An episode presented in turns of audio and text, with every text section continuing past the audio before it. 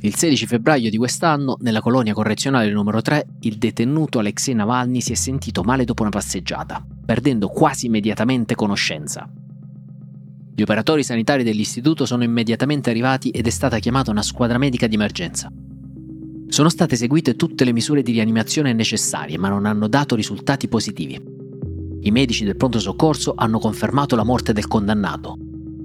Si stanno accertando le cause della morte. Così, con un comunicato del Servizio Penitenziario Federale, è stata comunicata la morte del più famoso oppositore di Vladimir Putin, Alexei Navalny. Ci si sta interrogando tantissimo, come è giusto che sia, e lo si farà ancora di più nelle prossime ore, sulle cause della morte. Noi intanto oggi vogliamo parlarvi di com'è la situazione in Russia e vogliamo parlarvi della vita dell'uomo che ha usato sfidare Putin. Lo faremo in questa ultima puntata della settimana di Closer, una puntata che come ogni venerdì è aperta. Io vi ricordo che Closer è un podcast quotidiano. Ogni giorno alle 18 noi cerchiamo di fare il quadro della giornata, cercando di approfondire i fatti rilevanti della giornata per dare un quadro il più chiaro possibile. Tutto questo è possibile grazie a tutte le persone che ogni giorno sostengono l'informazione di Will attraverso la membership. Sono delle persone con cui tra l'altro ogni giorno ci confrontiamo sul nostro gruppo WhatsApp, ci confrontiamo sui fatti d'attualità. Ecco, se voi ovviamente volete continuare a sentire ogni giorno Closer e soprattutto se volete sostenere l'informazione che facciamo ogni giorno su Will, potete diventare membri, accedere a nuovi contenuti e sostenere la nostra informazione accedendo al link in descrizione. E ora che le storie abbiano inizio. Ciao, sono Francesco Giano e questo è Closer, l'attualità e i suoi protagonisti visti da vicino.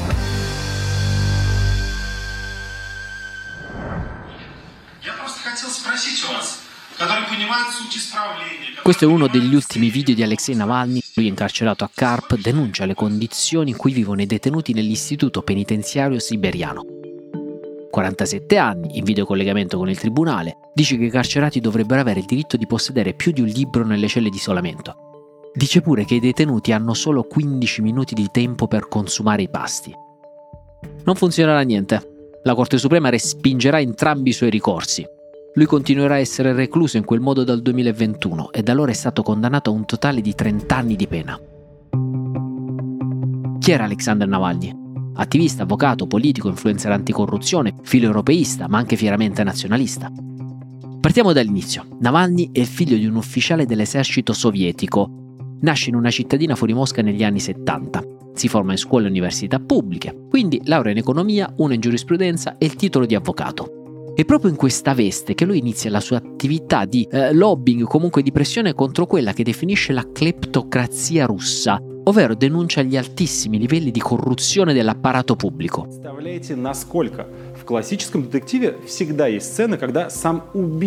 Questo è lui, per esempio, che denuncia i grandi colossi dell'industria russa. La sua tattica è tanto semplice quanto efficace.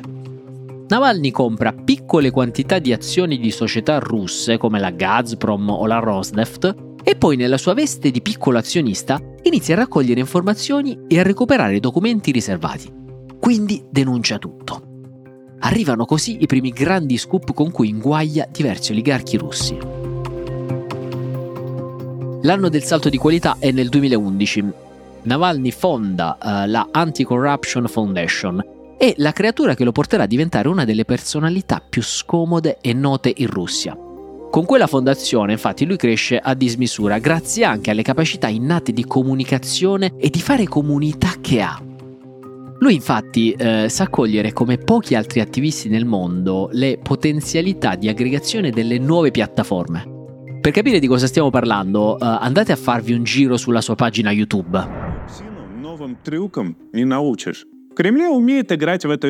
Su questo canale ha oltre 6 milioni di iscritti e i suoi video vengono visti anche da 30-40 milioni di persone e calcolate che sono anche sottotitolati in inglese. Quindi Navalny porta le sue denunce non solo in Russia, ma anche nel resto del mondo. Man mano quindi alza il tiro dei suoi reportage. Sempre più spesso va a toccare il cerchio magico del presidente Vladimir Putin e del Cremlino. Il più grande attacco all'entourage del presidente arriva nel 2017. Navalny pubblica il film documentario Don't Call Me Demon, in cui viene narrato uno scandalo di corruzione e tangenti al cui centro ci sarebbe l'ex presidente russo Dmitry Medvedev. Ovviamente c'è anche altro che giustifica la sua popolarità in Russia, ovvero il patriottismo. La sua ricetta segreta è tanto semplice quanto efficace. Bisogna contrastare la corruzione e i corrotti perché nuociono alla grande nazione russa. Questo approccio ha portato Navalny a essere giudicato anche un pericoloso nazionalista da alcuni membri di altri gruppi dell'opposizione russa. Navalny è infatti eh, liberale e filoeuropeista, sostenitore della democrazia, però rimane fieramente nazionalista e con posizioni valoriali molto spostate a destra. Navalny ha spesso partecipato per esempio alla Marcia russa, che è una parata annuale in cui si riuniscono nazionalisti ed estremisti di destra di tutto il paese. Inoltre si è apertamente schierato in favore dell'invasione militare e annessione della Crimea, oltre che della guerra in Georgia.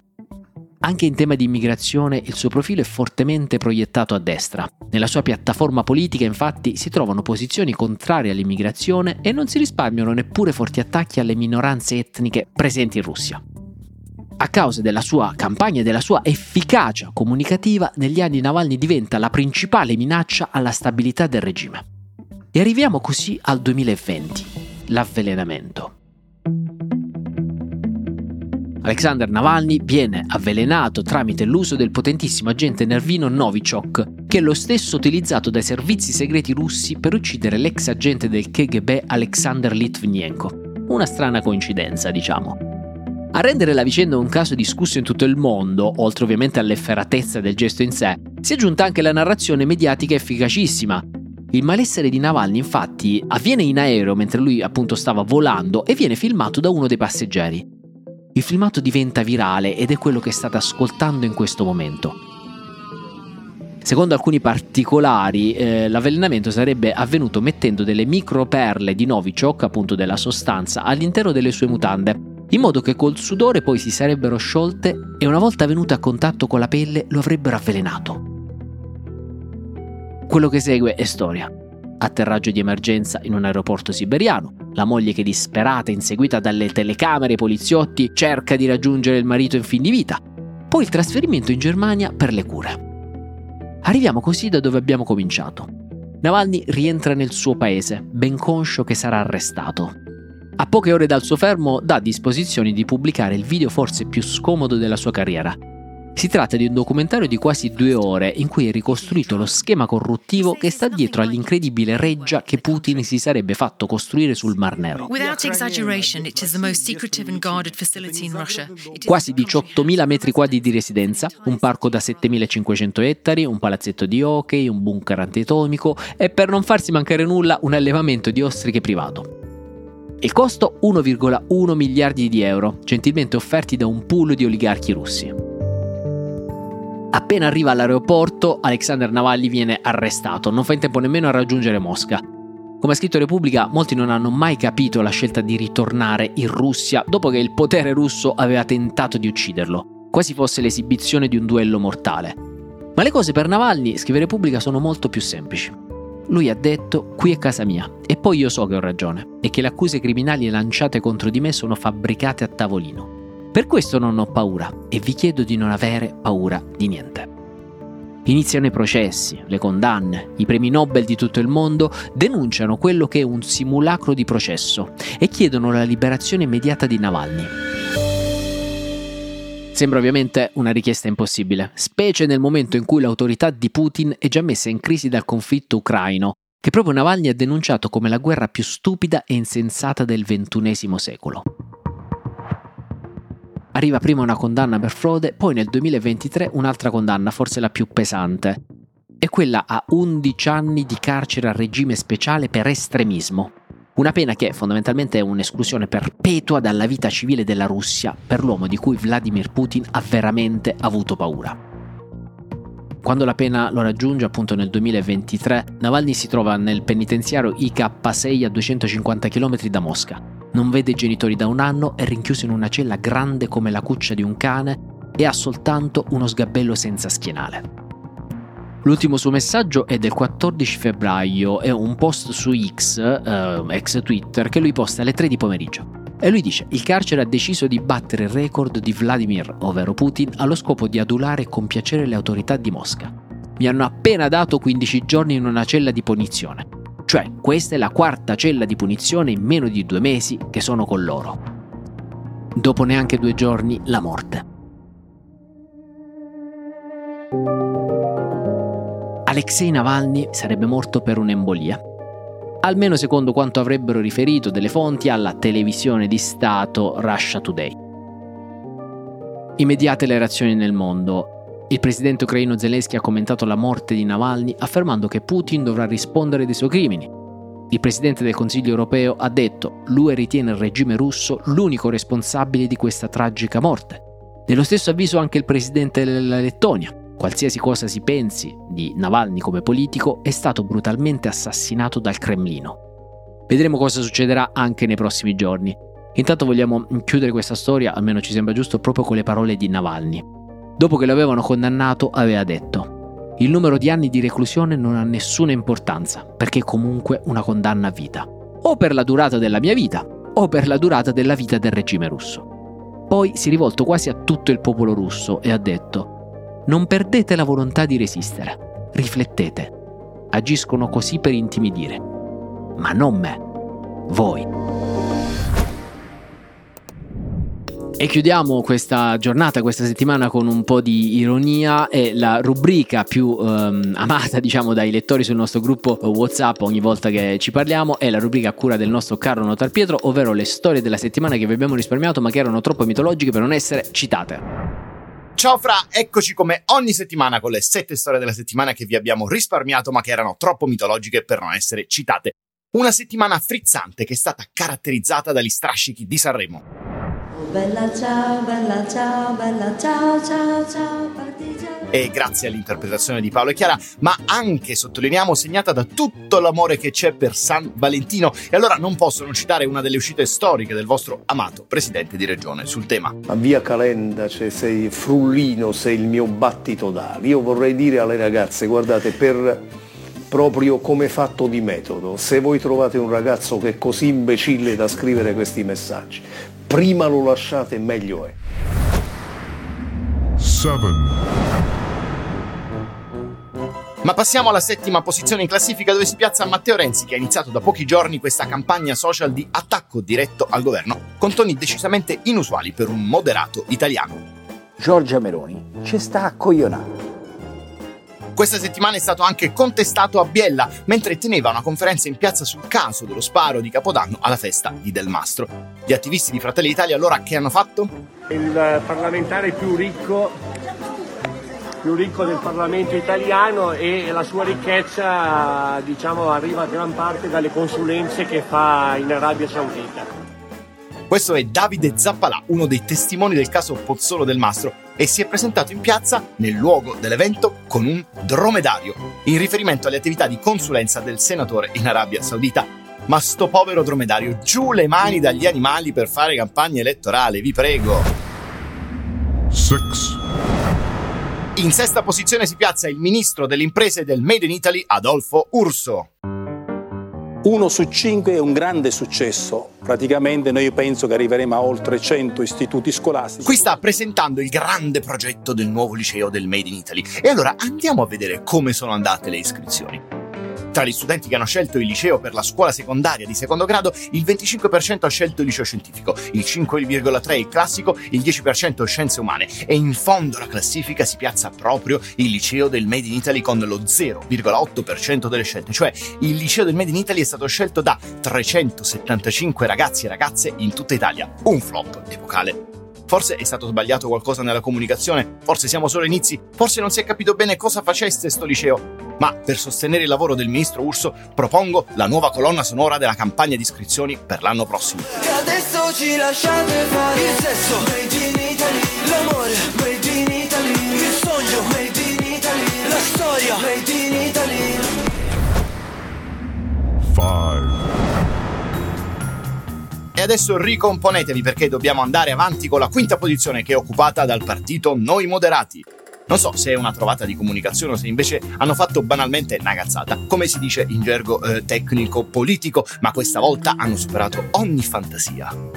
Dall'Aquila, come in tutta Italia, ci stiamo preparando ad eh, rafforzare e rilanciare la proposta di noi moderati, indispensabile come pilastro per uh, un centrodestra che si candida a governare. Questo è Maurizio Lupi, leader di Noi Moderati, e deve essere stato proprio il passaggio tutta Italia che ha mandato in confusione il partito perché a Chieti sono stati affissi i manifesti per le elezioni regionali che però invitano a votare per le regionali in Piemonte.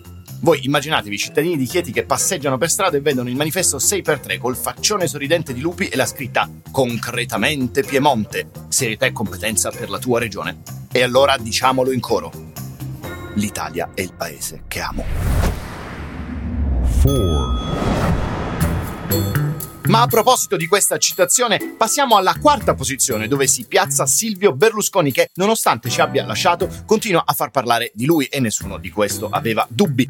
Questa volta però per un francobollo, sì perché l'Italia stamperà un francobollo in omaggio a Silvio Berlusconi che uscirà a settembre in coincidenza con quello che sarebbe stato l'ottantesimo compleanno del Cavaliere.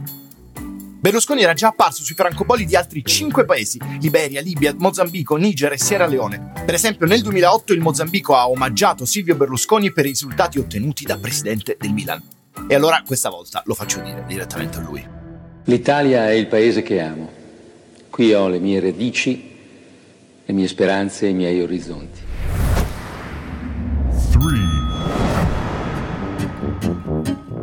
E arriviamo al podio. In terza posizione si piazzano i nostri amati deputati e deputate della Repubblica. Eccoli qui, in una normale seduta di questa settimana.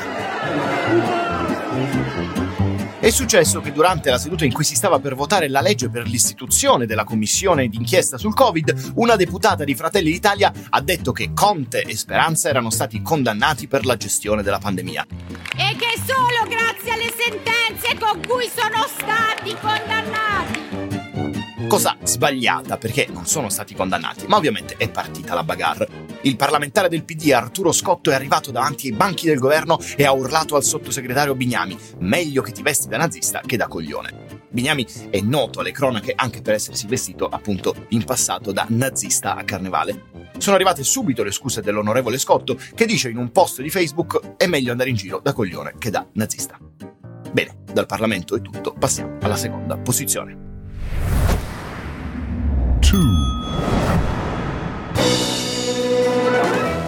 Dove si piazza il nostro indiscutibile leader della classifica settimanale che anche questa settimana ci ha consegnato la perla per stare più sereni nel weekend.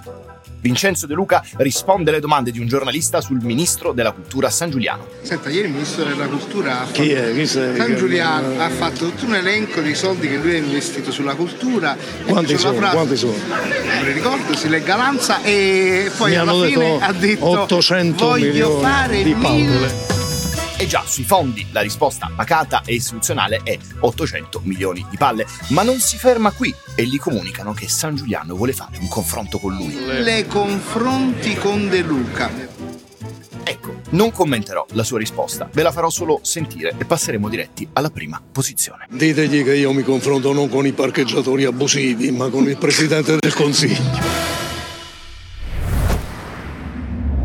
E in prima posizione non potevo non citare il giallo della settimana, anzi che dico il punto giallo della settimana, anzi no, il punto nero della settimana, sì perché è partito un casino che la metà ne bastava con Rai Play, che ha pubblicato un video che racconta il backstage della nuova serie Rai Gloria con Sabrina Figli. Nella scena si vede la protagonista ufficiare una unione civile tra due uomini e nel momento del bacio uno dei due attori alza il cappello che ha in mano e lo mette davanti due volte, coprendo perfettamente lo scandalosissimo bacio omosessuale. Parte il delirio sui social, si urla allo scandalo perché in molti pensano sia un bollino nero che censura il bacio, poi la Rai smentisce e nega spiegando che non è un bollino a coprire il bacio, ma un cappello. Quindi la sostanza è che il bacio è stato coperto e senza pensar male mi viene da riflettere sul perché di questa scelta, eh, chiamiamola stilistica. Ecco, tra l'altro, la parte ancora più esilarante è la voce narrante del video del backstage che racconta il senso della serie e che unita alla scena del bacio eh, rende tutto ancora più divertente.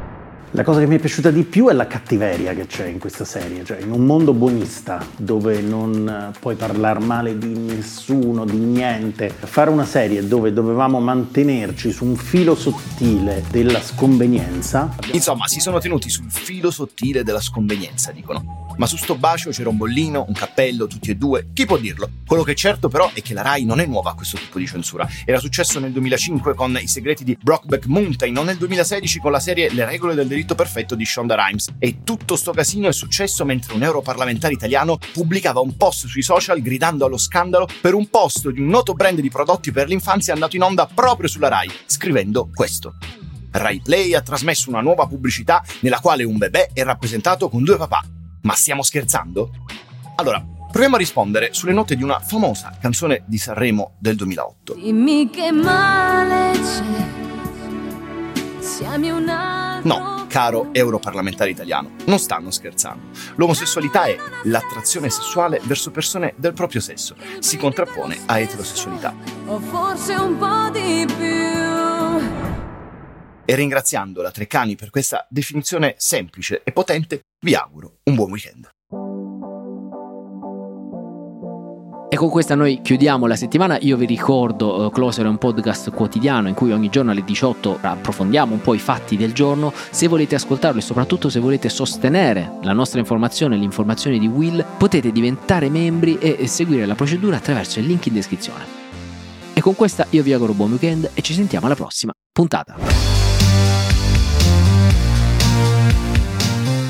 Closer è un podcast di Will scritto da Francesco Giano e Carlo Notar Pietro, cura editoriale Francesco Zaffarano, post-produzione a cura di Cora Media, supervisione suono e musica Luca Micheli, post-produzione e montaggio Andrea Girelli, coordinamento di post-produzione Matteo Scelza.